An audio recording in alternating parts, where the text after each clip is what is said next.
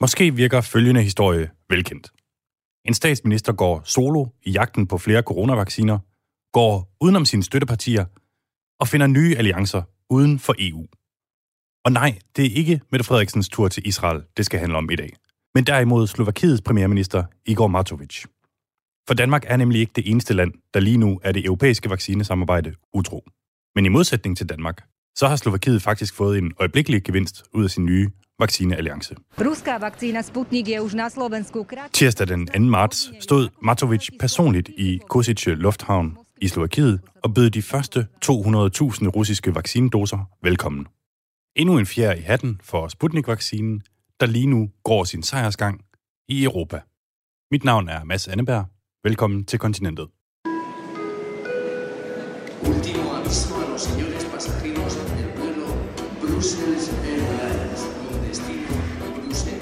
Let Europe arise. We love Europe. I love Europe anyway. I love it. De la merde, de la merde, de la merde. Du lytter til Kontinentet på Radio 4. Ça oui, c'est du bon travail.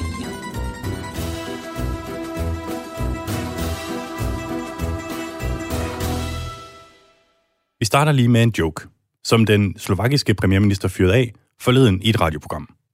Og her skal jeg gøre mit bedste for at oversætte. že ste za to, tak už ste vlastne vedeli, že nie, že ste za to. ale Verden på. Radio Express spørger nemlig premierministeren, hvad han har givet Rusland til gengæld for 200.000 doser af deres Sputnik-vaccine. Ruskej federácii slúbili. E, Môžete povedať? Efter et halvt sekunds tøven, svarer premierministeren køligt. Zakarpatskú Ukrajinu.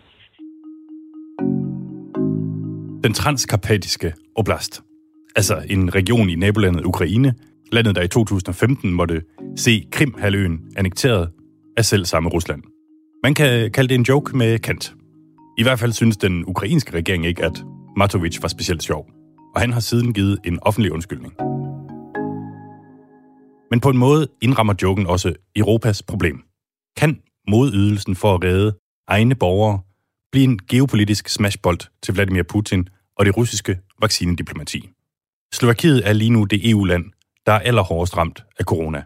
Landet er ikke større end Danmark, men der dør en coronapatient hvert kvarter. Danmark er ved at sende et bidrag afsted til det hårdt pressede land. Tre læger og fem sygeplejersker. Men slovakkerne har også fået en redningsplanke af en helt anden kaliber. Millioner af doser af den russiske Sputnik-vaccine.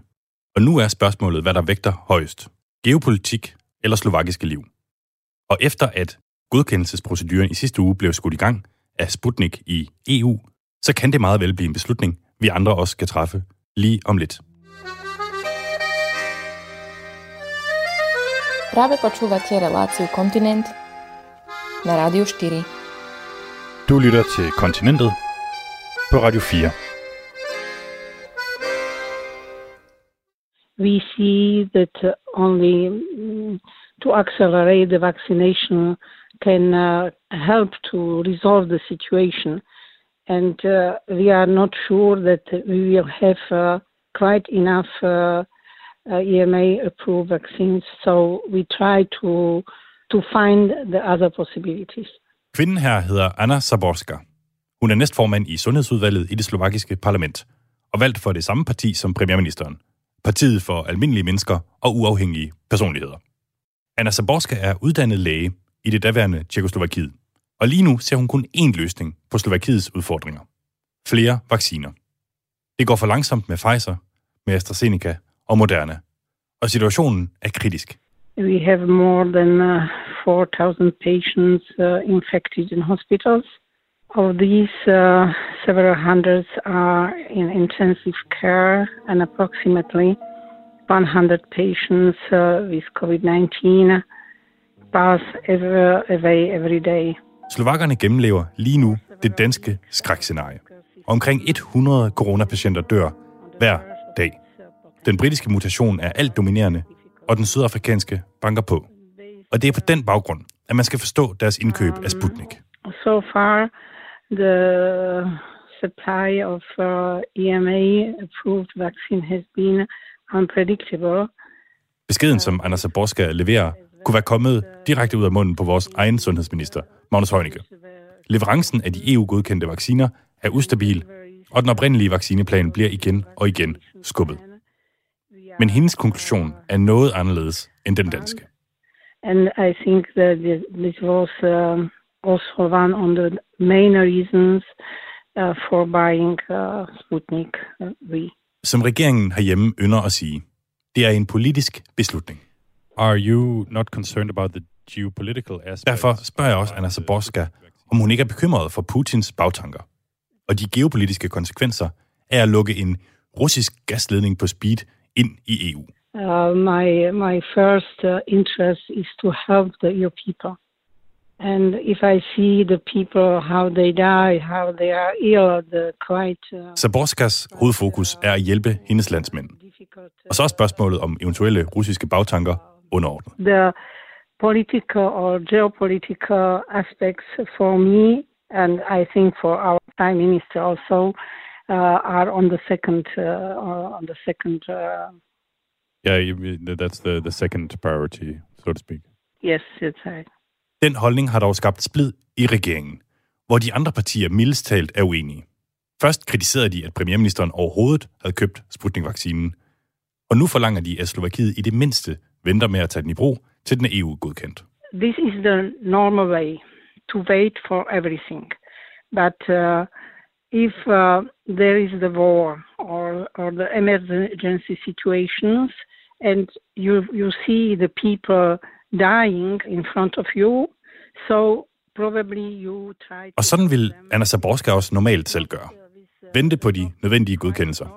Men hvis der er krig eller en anden nødsituation, så ændrer spillereglerne sig. Hvis folk dør for øjnene af dig, så hjælper du så godt du kan. I uh, I was in Africa for four years as a medical doctor, and uh, I uh, used some treatments which uh, I will never use. Uh, I fire år praktiserede Anna Zaborska som læge i Algeriet. Og der benyttede hun sig af behandlinger, som hun aldrig ville have brugt i Slovakiet.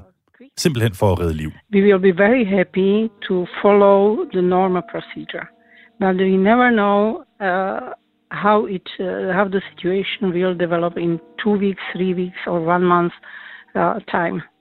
Hvis situationen i Slovakiet forværres, afviser Anna ikke at tage Sputnik-vaccinen i brug uden EU-godkendelse. Som hun siger, vaccinen bliver allerede brugt i 40 lande. I have spent most of my medical career in the and also of my life in the communist Czechoslovakia, despite all problems with this regime. I also know the quality of uh, vaccines uh, developed in former Soviet Union uh, was uh, was excellent. All my generation. Anna Zaborska er selv født i 1948. Hele hendes generation er vokset op med russisk-sovjetiske vacciner.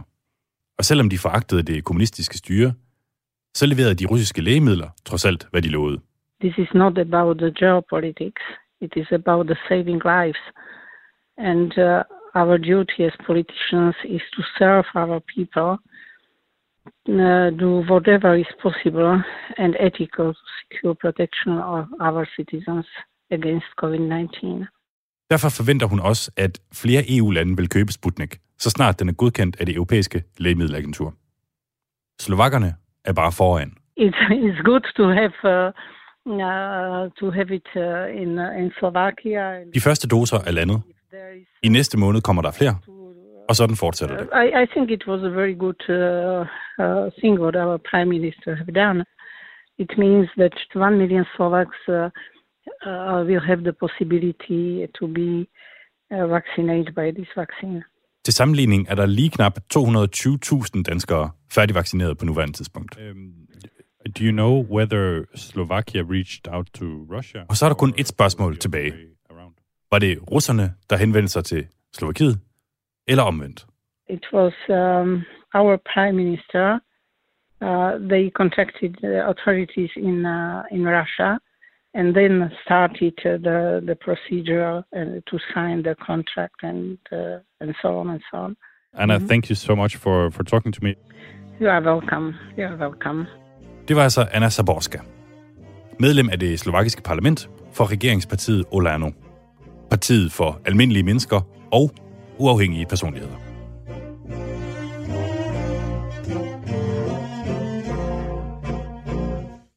Lad os lige få styr på, hvad Sputnik-vaccinen egentlig er for en størrelse. Da russerne i august annoncerede, at de havde udviklet verdens første coronavaccine, var der mange, der klaskede sig på lårene af grin, og havde en vis medfølelse med præsident Putins datter, der var udpeget som en af de første, der skulle have et stik med Sputnik. News breaking overnight. If you are just waking up, listen to this. Russian President Vladimir Putin said that the first Russian produced vaccine for COVID 19 has received regulatory approval from the country's health ministry. And Dr. Gottlieb, what do you think of this news? Well, uh, I wouldn't take it. A vaccine so quickly and from a country notorious for propaganda and deception has many worrying not only does it work, but is it safe? Så vi kan vel alle sammen godt blive enige om, at den russiske vaccine er et livsfarligt pseudolægemiddel, der er fremstillet i et gammelt sovjetisk laboratorium i en kælder et sted i Sibirien, og gør folk selvlysende. Eller hvad? De data, vi har set, tyder faktisk på, at Sputnik-vaccinen er ret effektiv til at øh, beskytte mod covid-19. Det her er Søren Ries Paludan, virolog ved Aarhus Universitet. Jeg ringede til ham for at få en lægefaglig vurdering af den russiske vaccine. Selvom den fik sådan en lidt øh, jumpy start, kan man sige, med at egentlig dybest set blive smidt ud i befolkningen uden rigtig at klitisk testet, så efter den er blevet testet, så ser det ud til, at den er både effektivt at beskytte mod covid-19, og den er lige så sikker som de andre vacciner ser det ud til med de data, man har set indtil videre. Hvordan, hvis man sammenligner det med de tre vacciner, som vi bruger i øjeblikket her i landet, altså Pfizer, AstraZeneca og Moderna? Jamen altså, så vil jeg faktisk sige, øh, at øh, den ser ud til at øh, være sammenlignelig. Den ligger nok, hvis vi skal sige ranglisten, så ligger den nok et eller andet sted mellem Pfizer, Modernas og AstraZeneca. Hvornår gik det op for dig, at det her faktisk er en god vaccine? De lavede et studie, øh, russerne, som øh, sige, fulgte alle de procedurer, trin og bedømmelseskriterier, som øh, vi kender fra anden vaccineudvikling. Og da jeg så resultaterne fra dem blev publiceret i en flot artikel, jamen der, der gik det op for mig, at øh, den kunne noget. I øjeblikket er det europæiske lægemiddelagentur i gang med at kigge på Sputnik-vaccinen. Det er dem, der godkender alle vores lægemidler her i Europa.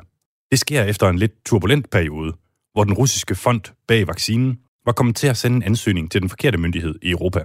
Og på trods af, at Sputnik fik bravne anmeldelser i den videnskabelige artikel, som Søren Ries Paludan nævner, så var bestyrelsesformanden i det europæiske lægemiddelagentur i ugens løb ude at sige, at hvis man bruger vaccinen, inden den bliver EU-godkendt, sådan som Ungarn gør og Slovakiet nu overvejer, så er det at spille russisk roulette. På en så skal han jo sige det, og på den anden side så har han jo også øh, ret øh, forstået på den måde, at vi, der er en grund til, at vi har sådan nogle regulatoriske øh, kontorer, som øh, sikrer sig, at, at, at, at ting man sige, er også som vi tror, det er. Så, så det er rigtigt, at man skal først bruge medicin og vacciner, når at de er blevet godkendt. For i den der regulatoriske proces, der sker til sidst inden godkendelse, der øh, vi bliver fremlagt mange yderligere data, end der er i de videnskabelige artikler. Så der, så der bliver alle sten vendt. Så, så på den måde vil jeg egentlig give ham ret i, at man skal ikke tage en vaccine, før den er godkendt. Det er stadig uklart, hvornår Sputnik-vaccinen kan godkendes i EU. Men Rusland har tidligere sagt, at de kunne være klar til at levere op til 100 millioner doser til EU, så snart det sker. Spørgsmålet er, om det vil give mening at lave en forhåndsaftale om Sputnik-vaccinen, sådan som vi har gjort med alle de andre lovende vacciner. Ja, det synes jeg egentlig, det vil gøre. Altså, med vaccinet er, at man startede langt, langt tidligere. Øh, men altså, med den russiske synes jeg egentlig, nu på det her stadium, der giver det mening at begynde at starte en dialog. Det virker altså ikke helt usandsynligt, at vi i fremtiden skal stille os selv følgende spørgsmål. Søren, vil du selv sige ja til at blive vaccineret med Sputnik-vaccinen? Ja, det vil jeg, men jeg tror her, at jeg vil øh, sige, give det europæiske agentur ret i, at øh, man skal først gøre det, når at den er godkendt. Men øh, med det, jeg har set, er der, er der ingen grund til for mig at tro, at den ikke vil blive godkendt, og så vil jeg meget gerne øh, blive vaccineret med den. Det var Søren Ries Paludan, virolog og professor ved Aarhus Universitet. Eller det vil sige, jeg havde lige et sidste spørgsmål. Søren, ved du i grunden, hvorfor øh, den her vaccine hedder Sputnik V? Altså, Sputnik, det er selvfølgelig på grund af, at det store Sputnik-øjeblik, det var, det var, at øh, russerne de kom ud i rummet i 60'erne. Og, og, og det her, det er vel så at sige, det moderne Sputnik-øjeblik for, for russerne, da de lavede øh, en coronavaccine, der virkede. Sputnik er selvfølgelig opkaldt efter den sovjetiske satellit, der i 1957 blev den første, der nogensinde kom i kredsløb om jorden. Men hvorfor Sputnik V? Det har jeg spurgt mig selv om hele ugen. Er det et femtal? har der måske været andre opfindelser siden, som er blevet kaldt Sputnik 3 og 4. Det mest overbevisende svar, jeg har fundet, er desværre også det kedeligste. V'et står simpelthen bare for vaccine. Práve počúvate reláciu Kontinent na Rádiu 4. Du lytter til Kontinentet på Radio 4.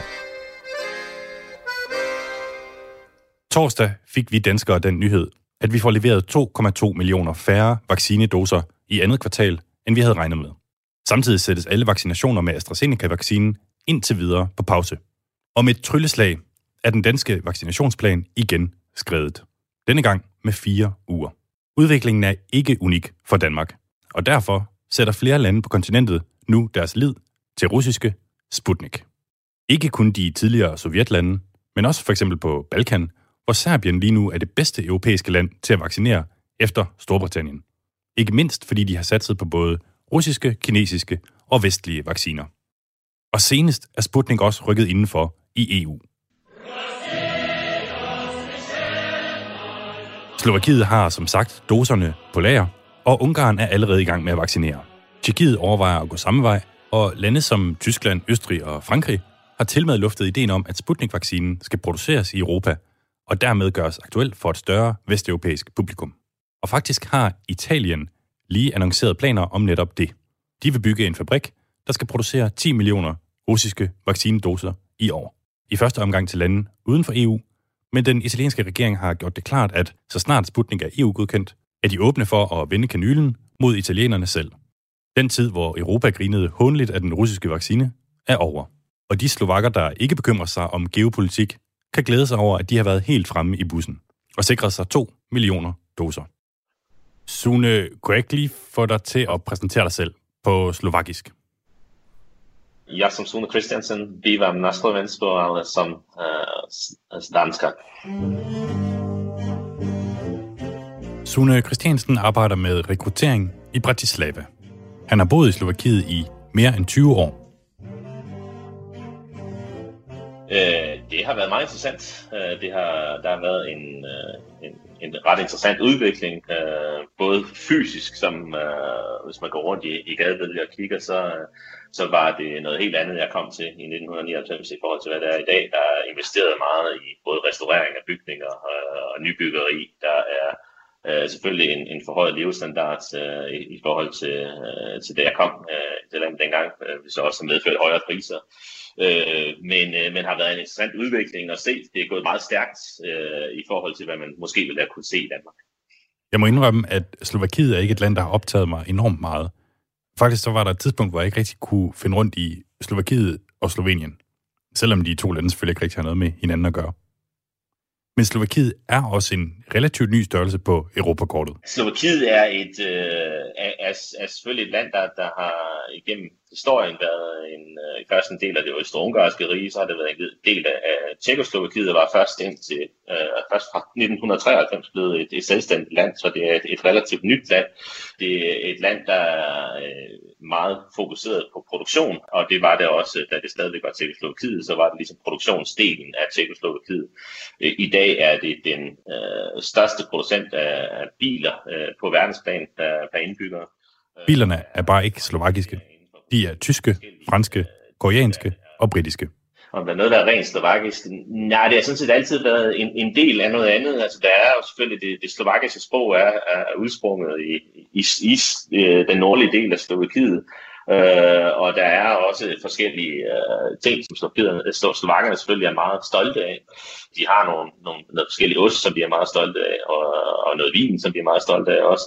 Men der er en, øh, også en, en stor del af identiteten er, at man har, man har været en del af, af noget andet i mange, mange år. Og nu kan man så endelig stå på egne ben. Det kan man nemlig, og det øh, er man også ret stolt af, øh, og det øh, har de også øh, til, til en stor grad gjort øh, rigtig godt. Sune, hvordan har Slovakiet håndteret coronapandemien? Ja, de har jo gjort det øh, sådan i to omgange. Man sige. De, var, de, de fik meget ros i starten, og var det land, der klarede det allerbedst øh, i starten af, af pandemien for nu et år siden. Og, og nu er de så det værste øh, land i forhold til dødsrate, så man kan sige, der, der er to yderligheder i, i det. Øh, lige nu, der klarer de det bestemt ikke særlig godt. Slovakiet var hurtige til at lukke grænserne tilbage i foråret. To dage hurtigere end Danmark. Men kort tid efter kom der en ny premierminister til. Han hedder Igor Matovic og står i spidsen for det populistiske og pro-europæiske parti Almindelige Mennesker og Uafhængige Personligheder. Men Matovic selv er alt andet end almindelig. Han er mediemillionær og har blandt andet til en live tv-debat medbragt et billede af en afklædt og hejlende modkandidat i et badkar. Det er dog en helt anden historie.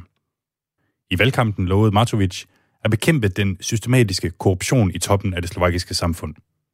Men i stedet for at bekæmpe korruption, skulle han pludselig styre et land igennem en pandemi. Det uh, kunne godt have været gjort bedre, uh, kan man vist sige mildt. De har været ret uenige. Uh, det er en regering, der er sammensat af fire partier, øh, og øh, deres premierminister, som hedder Igor Matovic, har været meget kritiseret, både af, af mange i befolkningen, men også af partifælder øh, og de andre partier i regeringen. Den kommunikation, der er kommet fra regeringen, har været øh, i mange forskellige retninger, hvilket sikkert også har haft en indflydelse på den her smittespredning. Og en af de seneste udviklinger i Slovakiet er jo så, at I har købt øh, i første omgang 200.000 doser af Sputnik-vaccinen. Hvordan er det blevet modtaget? med blandede følelser øh, i regeringen, øh, og de, øh, i to af de regeringspartier har det blevet øh, modtaget øh, meget negativt, øh, og de har øh, været øh, utilfredse med det, og, og, og nærmest krævet premierministerens afgang, øh, i hvert fald krævet en ombrokering i regeringen. Der blev gjort et ret stort nummer ud af det fra premierministerens side, som var ude at modtage de her vacciner øh, i lufthavnen. Det var selvom han faktisk i et par uger inden havde sagt, øh, at man ikke skulle have vacciner fra, fra Rusland. Så han er gået meget personligt ind i det.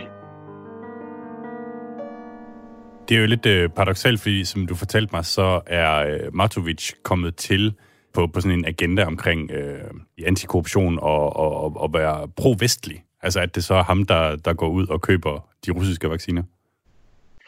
Det, det er det, øh, og det er han. Øh, han er kommet til på, på, på det øh, grundlag til, til en stor grad. Men også da han er blevet mere presset, øh, har set sig nødsaget til, øh, siger han jo selv i, øh, i medierne, øh, til at redde bef, øh, befolkningen og, og, og ligesom få, få dødeligheden bragt ned. Der dør mere end 100 øh, om, om dagen lige nu øh, i et land, der er cirka samme størrelse som Danmark. Så han har han, hans egen forklaring er, at han har været nødsaget til at gå ud og finde øh, nye metoder for at kunne øh, øh, overkomme den her øh, smittespredning, som der er i landet. Sputnik er ganske enkelt det kort, som premierministeren fandt i ærmet. Men selvom det har fået regeringens parlamentariske grundlag til at slå revner, så virker befolkningen i det mindste mere samarbejdsvillig. Der har været nogle meningsmålinger, der er blevet lavet her for nylig, hvor, øh, hvor Pfizer-BioNTech er den foretrukne, men øh, hvor Sputnik faktisk ligger nummer to foran øh, Moderna og AstraZeneca. Øh, så man kan sige, øh, befolkningen er egentlig villig nok til at tage den, og, og der er mange, man spørger, der siger, jamen øh, tidligere blev vi også vaccineret med forskellige ting, der kom fra, fra Sovjetunionen. Øh, vi, vi har det udmærket i dag, hvorfor skulle vi ikke kunne gøre det? Sune, kommer du til at sige ja til Sputnik-vaccinen, hvis du får den tilbudt? Hvis den er godkendt, så tror jeg egentlig ikke, jeg vil have et problem med det. Øh, og den er jo lige nu øh, ved at gå igennem den her godkendelsesproces ved øh, øh det, det europæiske lægemiddelagentur, som jeg kan forstå det. Så hvis den bliver godkendt der, så, så tror jeg egentlig nok. Men hvis det er før den bliver godkendt, så takker du nej? Øh, nej, det tror jeg ikke. Jeg tror heller ikke, jeg vil nå at få den, før den bliver godkendt eller afvist. Øh, jeg ligger lidt sent i, i rækkefølgen af dem, der kan få en vaccine. Sune, jeg har ikke øh, flere spørgsmål. Tusind tak. Jamen, øh, selv tak.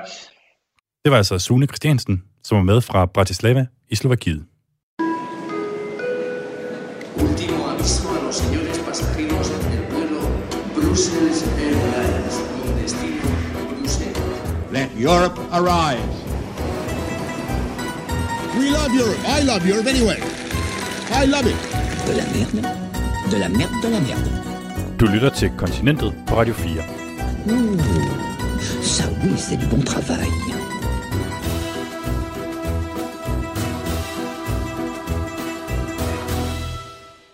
Kontinentet handler i dag om den russiske coronavaccine Sputnik. En vaccine, der sammen med Danmarks nye alliance med Israel har slået skår i ideen om en fælles europæisk front mod corona.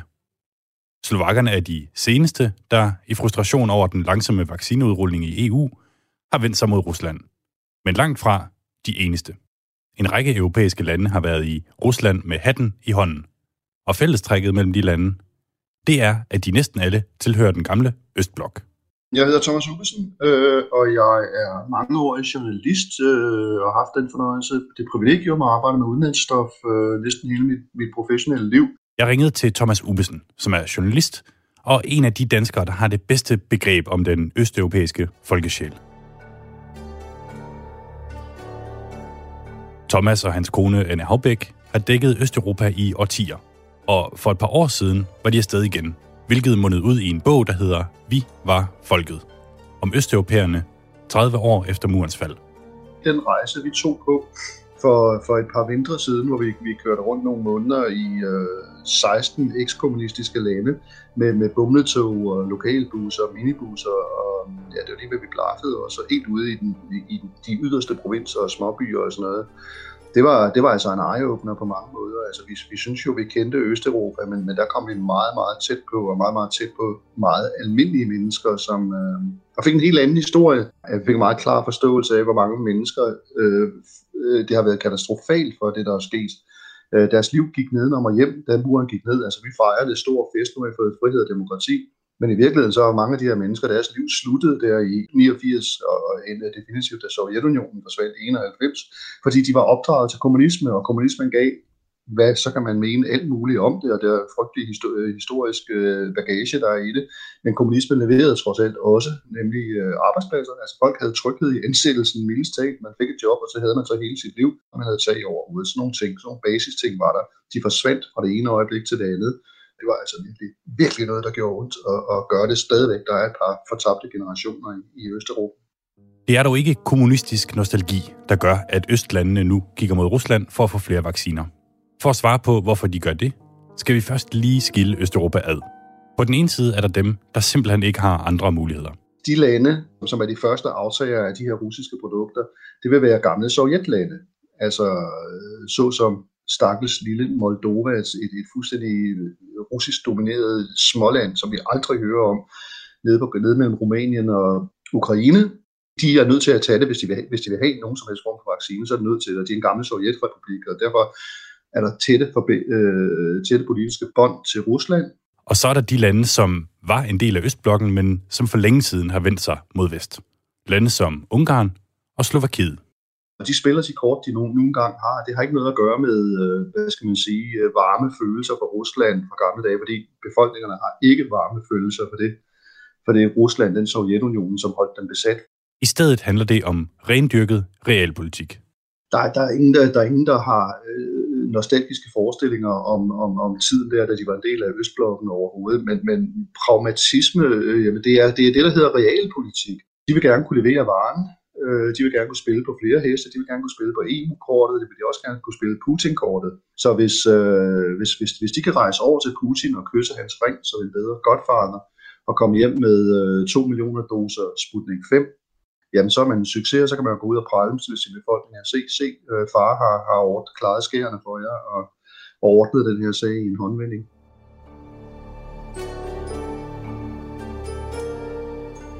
Lande som Slovakiet og Ungarn prøver simpelthen at spille på begge heste. Øst og vest. Thomas, vi taler meget om den europæiske vaccinesolidaritet. Men Rusland har jo lovet millioner af dyrebare doser væk her. Er der også sådan et solidarisk bånd mellem Rusland og de her andre slaviske lande? Ja, det, det, det, vil, øh, det vil nok være Putins øh, postulat. Altså efter, efter Sovjetunionens sammenbrud og efter alle de her system, det her store system er, er forsvundet, så har Rusland øh, kørt den her linje, spillet det her kort, som hedder, der er noget, der hedder panslavisme. Vi, øh, vi er slaviske folkeslag, russerne som nummer et, men jer derovre i, øh, i, på Balkan og, og i, i Centraleuropa er, er jo også, der er jo slaviske, de fleste lande er slaviske der. Øh, vi har noget til fælles, og vi russere øh, hjælper jer og har altid hjulpet jer, øh, fordi det ligger nærmest i vores gener, og øh, I, I, I gør klogt i ligesom at, at påskynde øh, den, her, den her historiske alliance, der er mellem de slaviske folk, med os russerne i spidsen. Og øh, det virkede til en vis grad. Altså man kan, man kan godt bilde nogle øh, naive mennesker, vil jeg påstå, ind, at, at, at, at det handler om venskab og solidaritet mellem, øh, på, på, på det her niveau, altså mellem slaviske folkeslag. Men det er igen, altså det, der er ikke noget, der, giver sig, der er, hvad det giver sig ud for. Det er realpolitik. Thomas Ubesen køber altså ikke helt ideen om pan-slavisk solidaritet. Men det er et nyttigt koncept for russerne. Også i den nuværende situation. Øh, og den her pænslavistiske idé, den er jo også udmærket, hvis man, øh, hvis man gerne vil genere eller, eller kan sætte lus i skinpelsen i, i indenfor, helt dybt inden for, for EU's rammer, så kan man jo, så kan man jo forsøge at, at så splid på den måde. Og det er jo altså russisk, russisk udenrigspolitik, moderne russisk udenrigspolitik, det går ud på at så splid, først og fremmest i, i de umiddelbare nabolande, dem der, der grænser lige op til, til Rusland, men, men også dybt ind i, øh, så, så langt man kan komme ind i Vesteuropa, som, som, som det kan lade sig gøre. Og det, det, det virker jo til, til en vis grad, altså, altså for eksempel i, i tilfældet Orbán i Ungarn der, som, som nu har givet grønt lys øh, for import af, af Sputnik 5 der, det er jo, det er jo, dermed har han jo også øh, forbrudt sig mod solidariteten inden for EU, kan man sige, Orbán. Og, øh, og det, er jo, det er jo virkelig dårligt nyt for EU. Der, der kan man sige, at det, det virker. Altså det, det er jo et instrument, som, som, som viser sig at virke. Den stærke Orbán sammen med den stærke Putin over for det svage, nu sætter jeg anførselstegn, det svage EU og det, det slattende demokrati og alt det her. Øh, så, så, så ja, altså det, det er, det er et, et verdensbillede, som, som Rusland, Putin øh, kolporterer, og jo flere trojanske heste han kan køre ind i Europa, jo, jo bedre sover han om natten. Hvis vi kigger på selve vaccinen, så talte man den her slovakiske politiker, som fortæller, øh, hvordan de jo i sovjettiden fik russisk medicin, og det fejlede ikke en skid, for at sige det øh, rent ud. Er det nogle gange også i Vesten, der måske er lidt galt afmarcheret ved at have sådan en øjeblikkelig mistro til en russisk vaccine? Øh, ja, det tror jeg, der, der kan være noget om. Altså, jeg kan da huske, alle over hos os, øh, medier og eksperter osv., havde jo øh, paraderne oppe, og det store mistillid til, at øh, det kunne det nu være rigtigt, og, og var det rigtigt, at Putin ville, ville vaccinere sin egen datter som den første med det her produkt, og, og russerne kan jo ikke producere noget som helst, der dur. Man skulle nok have lavet være med at grine øh, for tidligt, og øh, kan vide, om ikke øh, EU ender også med at godkende det, også ret hurtigt, for det virker, ser det ud til. Der er dog et østeuropæisk land, som absolut ikke skal nyde noget af hverken Sputnik-vacciner eller andre ting, der står Rusland på. Hvad er det ved Polen, som gør, at de absolut ikke skal have noget at gøre med Rusland og blandt andet også den her vaccine? Altså man hader, man hader faktisk Rusland og Sovjetunionen i Polen. Den polske historiske erfaring med Rusland er blodig og katastrofal og består af diktatur og undertrykkelse og arbejdslejre og deportationer til Sibirien og, og, og horror på alle planer. Og øh, det er sådan, det er, øh, de sår er på ingen måde lægt, og, og, og de bliver det heller ikke så længe i øvrigt, vi har det politiske system, vi har i Rusland lige nu. Så, så der lige præcis i, i, i Polens tilfælde, der er animositeten så grund, så rodfæstet, at det bliver altså ikke repareret. Så slem er hadet til Rusland trods alt ikke i Slovakiet. Tjekoslovakiet igen, det er, det er så en, en, en, en, ja, ligesom alle andre, de har også deres egen historie. De har haft en, en lidt mere, en noget mere mild, øh, nu tager jeg alting med store forbehold, men en mildere form for socialisme. De har ikke haft den øh, fuldstændig traumatiske erfaring, som, som, som Polen for eksempel havde under 2. verdenskrig. De slap bedre, lidt bedre gennem krigen, og de, de, de klarede sig bedre under, under de her øh, 40 års øh, nagt und nebel, som det var under, under, under Sovjetimperiet. Så, så derfor er øh, der, er ingen, der er ingen varme følelser for Rusland øh, baseret på den tid, øh, men til gengæld det er ikke det, er, det er ikke det samme nøgne had, som, som, som man kan opleve i Polen. I Ungarn er befolkningen næsten lige så skeptisk over for Rusland som i Polen. Men her er der en anden joker med i spillet. Premierminister Viktor Orbán. Ungarn ligner faktisk Polen et langt stykke af vejen. Men til gengæld har, Orbán, har øh, Ungarn så den her despot, øh, Orbán, øh, og han bruger et virksomhedsinstrument selv at samarbejde med, med, med det upopulære Rusland, øh, den meget upopulære Putin. Hvis det, kan, hvis, det kan, hvis det kan få ham til at fremstå som en stærke mand, som, skal, som skaffer den her eftersagte vaccine, så, så gør han gerne det. Det var altså journalist Thomas Ubesen. Og nu skal vi netop til Ungarn det land, hvor EU-landenes dans med Sputnik-vaccinen begyndte.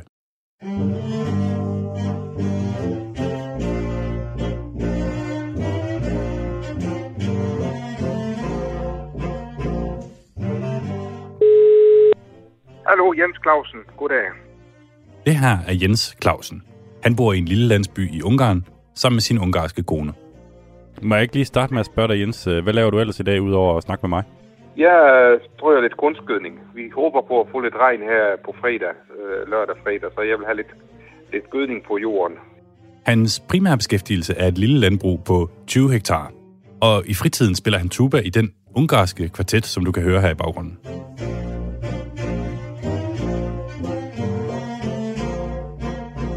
Jens kom til Ungarn for 35 år siden og fik sig et job i det dengang stadig kommunistiske land. Ja, jeg, havde- jeg, på, jeg var på en arbejdsplads som maskinarbejder. Jeg er uddannet maskinarbejder på JF i Sønderborg. Jeg, jeg, var her, jeg var etableret, så at sige, jeg blev gift i 89, og så har man jo så nogenlunde besluttet sig til at blive det sted, hvor man bliver gift. Hvad fik dig til at flytte til Ungarn i første omgang?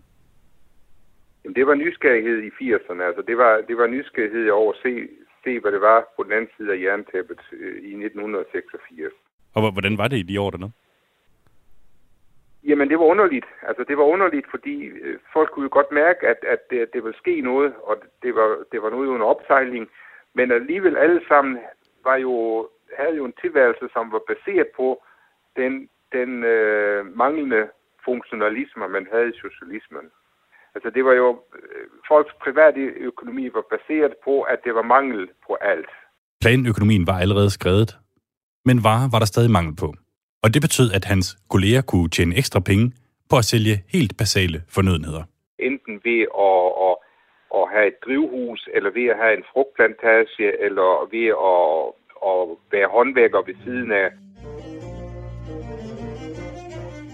I dag er det hverken frugt eller grøntsager, der er mangel på i Ungarn.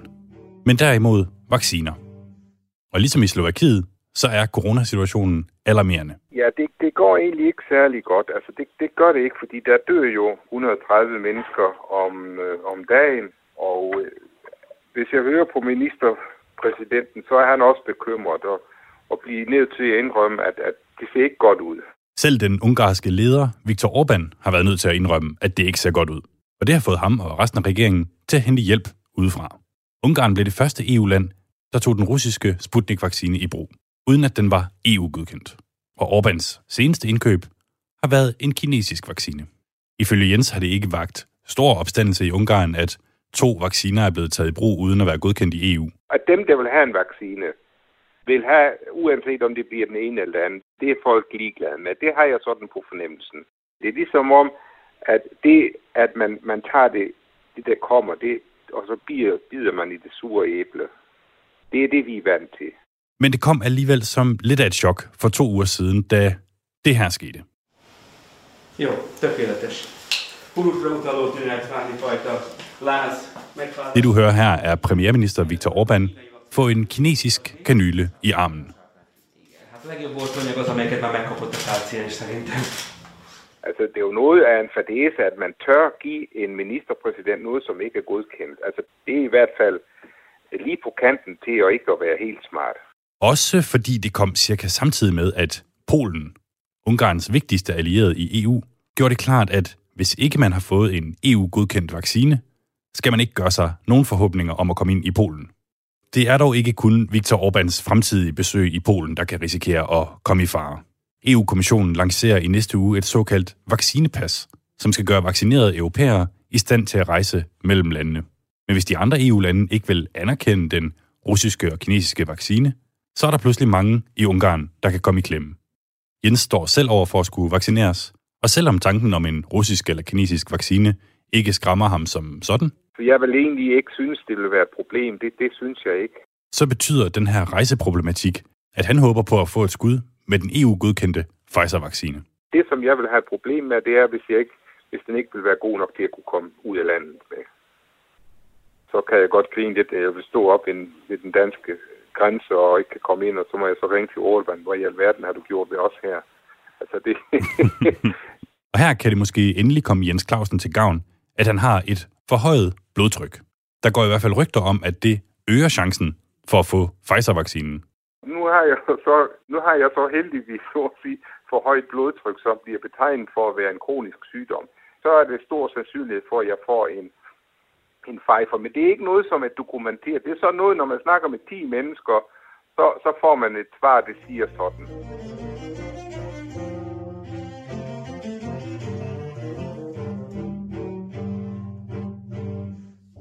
Der er en diskussion i Ungarn om det geopolitiske i at købe den russiske vaccine. Det er nok den der geopolitiske situation, som Ungarn altid har været i, med sådan et puslespil mellem de to, de to vinde, altså Vestenvinden og Østenvinden. Og, og der, er, der tror jeg også, at Sputnik er et godt eksempel. Men ifølge Jens, så er det faktisk slet ikke den russiske vaccine, der er det mest interessante i Ungarn. Indtil videre har russerne kun kunne levere ganske få doser. Altså Sputnik, dem er det ikke særlig mange af, altså det er måske 50.000, der er kommet ind af det. Der, som det er, er rigtig mange af, det er, det er de kinesiske. Men kineserne, de leverer i spandevis. Altså vi snakker om 50.000 vacciner, der er kommet fra Rusland i forhold til, der er kommet en halv million fra Kina. Altså der skal vi hen i moderlandet igen. Altså det er der, vi kommer hen. Kan de nå det? Kan russerne nå det? Og der må vi jo så sige om kineserne, der er made in China, de er rigtig dygtige til at få noget produceret. Hvis du går hjem og kigger i din husholdning, så kan du se, hvor meget der står made in China, og se, hvor meget der står made in Russia. Og den, det perspektiv er også gældende, når vi snakker om Sputnik-vaccine i forhold til den kinesiske vaccine.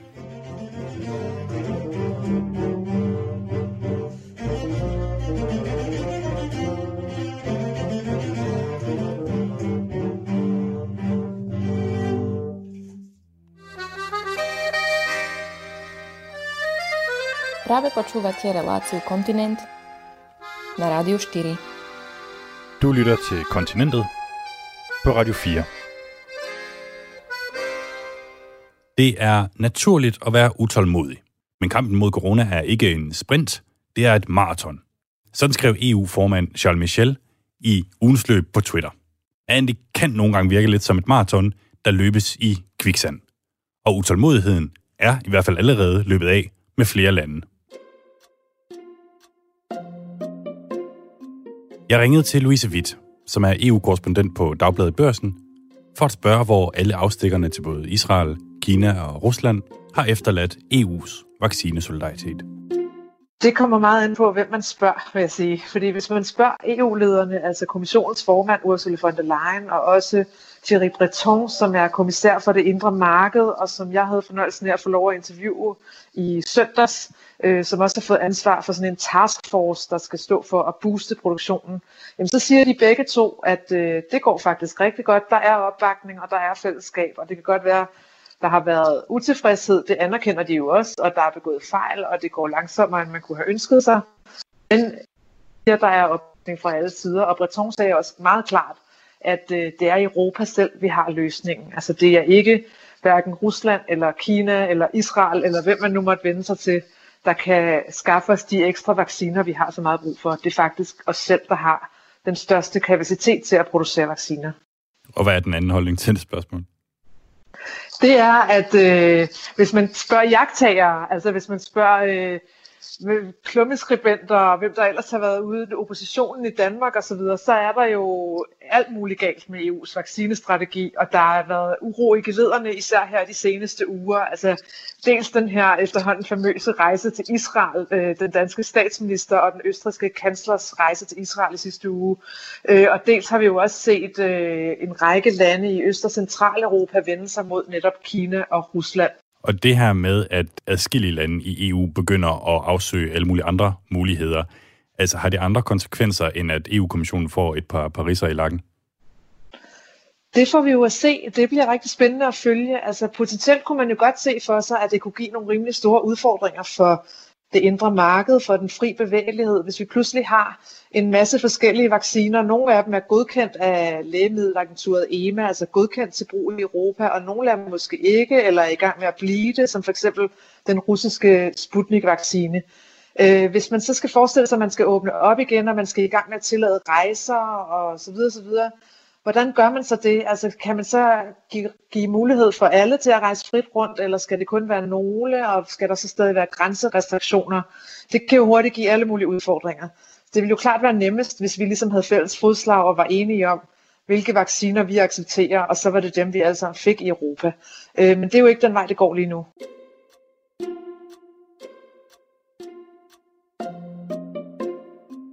Og nu vi er ved øh, Sputnik-vaccinen, altså der er stadig ikke noget, der tyder på, at EU vil satse på den russiske vaccine. Hvorfor egentlig ikke? Det er et godt spørgsmål. Altså Breton, som jeg jo interviewede, øh, han sagde, at øh, det generede egentlig ikke ham, at man købte den her vaccine, men han sagde, at hans fornemmelse er, at russerne også har problemer med at producere i tilstrækkelig grad, ligesom vi har og USA har. Og det er jo i det hele taget det, der er den store udfordring lige nu, det er at få skruet op for vaccineproduktionen, altså have kapacitet nok. Så er der jo også noget storpolitik i det, det er der ingen tvivl om. Altså at man fra EU-siden foretrækker ved at formode at gå med de vaccineproducenter, man selv har lavet aftaler med. Altså også en del af dem er jo udviklet i europæiske lande, Tyskland, Storbritannien, øh, AstraZeneca er et svensk-britisk selskab, BioNTech er et tysk selskab osv. osv. Så selvfølgelig er der også noget politik i det, og vi har jo også allerede set forsøg på det, man kan kalde vaccinediplomati, altså at Rusland og Kina for eksempel åbner op for at sende deres vacciner til Europa, selvom øh, vi godt kan se, at de har ikke vaccineret alle deres egne borgere endnu. Så selvfølgelig er der også en masse signalværdi her i det her, og en masse storpolitik. Altså der er ingen tvivl om, at Kina og Rusland, de går også efter de her sejre. Øh, de kan godt lide ligesom at udstille, at vi i EU ikke øh, har styr på det, og har brug for hjælp fra dem. Nu, nu siger du, at den, den store taskforce generalkommissær Breton, han øh, lod ikke til at være sønderligt generet af, at EU-medlemslandene købte den russiske vaccine. Men hvis man lægger det hele sammen og siger, at vi har den russiske vaccine, som breder sig i Europa, vi har Danmark og Østrig, som, som tager på, på eventyrjagt i Israel. Altså, de her ting, hvad kommer de til at betyde, når vi kigger tilbage på EU's håndtering af vaccineindkøbene? Jeg tror, det kommer rigtig meget ind på, hvad der kommer til at ske de næste tre måneder. Altså andet kvartal kan blive rigtig afgørende. Øhm, der er ingen tvivl om, at det her er ikke gået, som man havde ønsket, hverken i hovedstederne eller i Bruxelles. Altså at se på de tal dag efter dag, hvor vi er bagud i forhold til øh, oplagte sammenlignelige lande, Storbritannien, USA, Israel, det er selvfølgelig ikke rart, og det er også det, der har givet al den her ballade. Øh, men hvis det viser sig, at Breton har ret, og at vi er i fuld gang med at få skruet op for kapaciteten i Europa, og at vi om få måneder og til efteråret og næste år har masser af vacciner og bliver dem, som også leverer til resten af verden, så er det her jo nok, hvad skal man sige, en mindre krusning på søen. Men hvis det ikke viser sig at blive tilfældet, hvis der igen bliver flaskehalse og produktionsproblemer og noget af alt det, vi har set tidligere, så er det helt klart, at det her er endnu et tegn på, at øh, det slet ikke er gået på den måde, man kunne have ønsket sig under coronakrisen med koordinationen. Øh, men det her område, altså sundhed og vacciner, det er også et nyt område for EU. Det er jo ikke noget, hvor man har erfaring. Det har ikke været EU-kompetence tidligere. Kommissionen har ikke været vant til at skulle forhandle vaccinekontrakter eller stå for at vel hjælpe med at skrue op for vaccineproduktion. Det er simpelthen et helt nyt land, øh, og det kan man også godt se, i hvert fald på indsatsen indtil nu. Práve počúvate reláciu Kontinent na Rádiu 4. Du lytter til Kontinentet på Radio 4. Kontinentet er Radio 4's Europamagasin, hvor vi hver fredag tager et emne op med afsæt i et af vores europæiske nabolande. Og lad os lige her til sidst få et par opfølgninger på tidligere programmer. Vi har blandt andet sendt et program om den italienske regeringskrise, som nu faktisk er blevet løst. Vi har også for nylig været i Polen og fundet ud af, hvordan et lille klistermærke med Jomfru Maria og en regnbue var blevet den seneste flanke i kampen om den polske nationale identitet. De tre kvinder, som er tiltalt for at krænke religiøse følelser med deres klistermærke, er i mellemtiden blevet frikendt i byretten, og sagen skal nu længere op i det polske retssystem.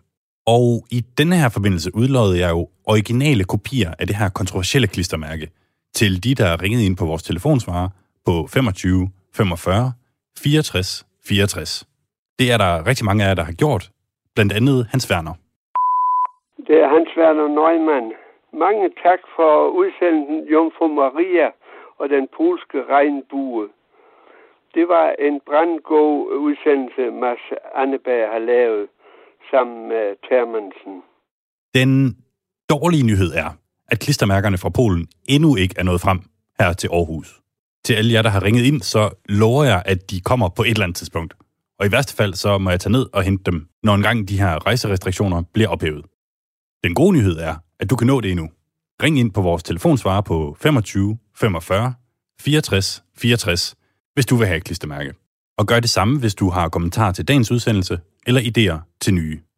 Det er stadig et ret nyt program, vi sender her, og jeg sætter kæmpestor pris på jeres feedback. Både godt og skidt. Du har lyttet til Kontinentet på Radio 4, som er produceret af Jeppe Rets Husted og mig, Mads Anneberg. Du kan finde dette og tidligere programmer på radio4.dk eller der, hvor du normalt hører dine podcasts. Tak fordi du har lyttet med.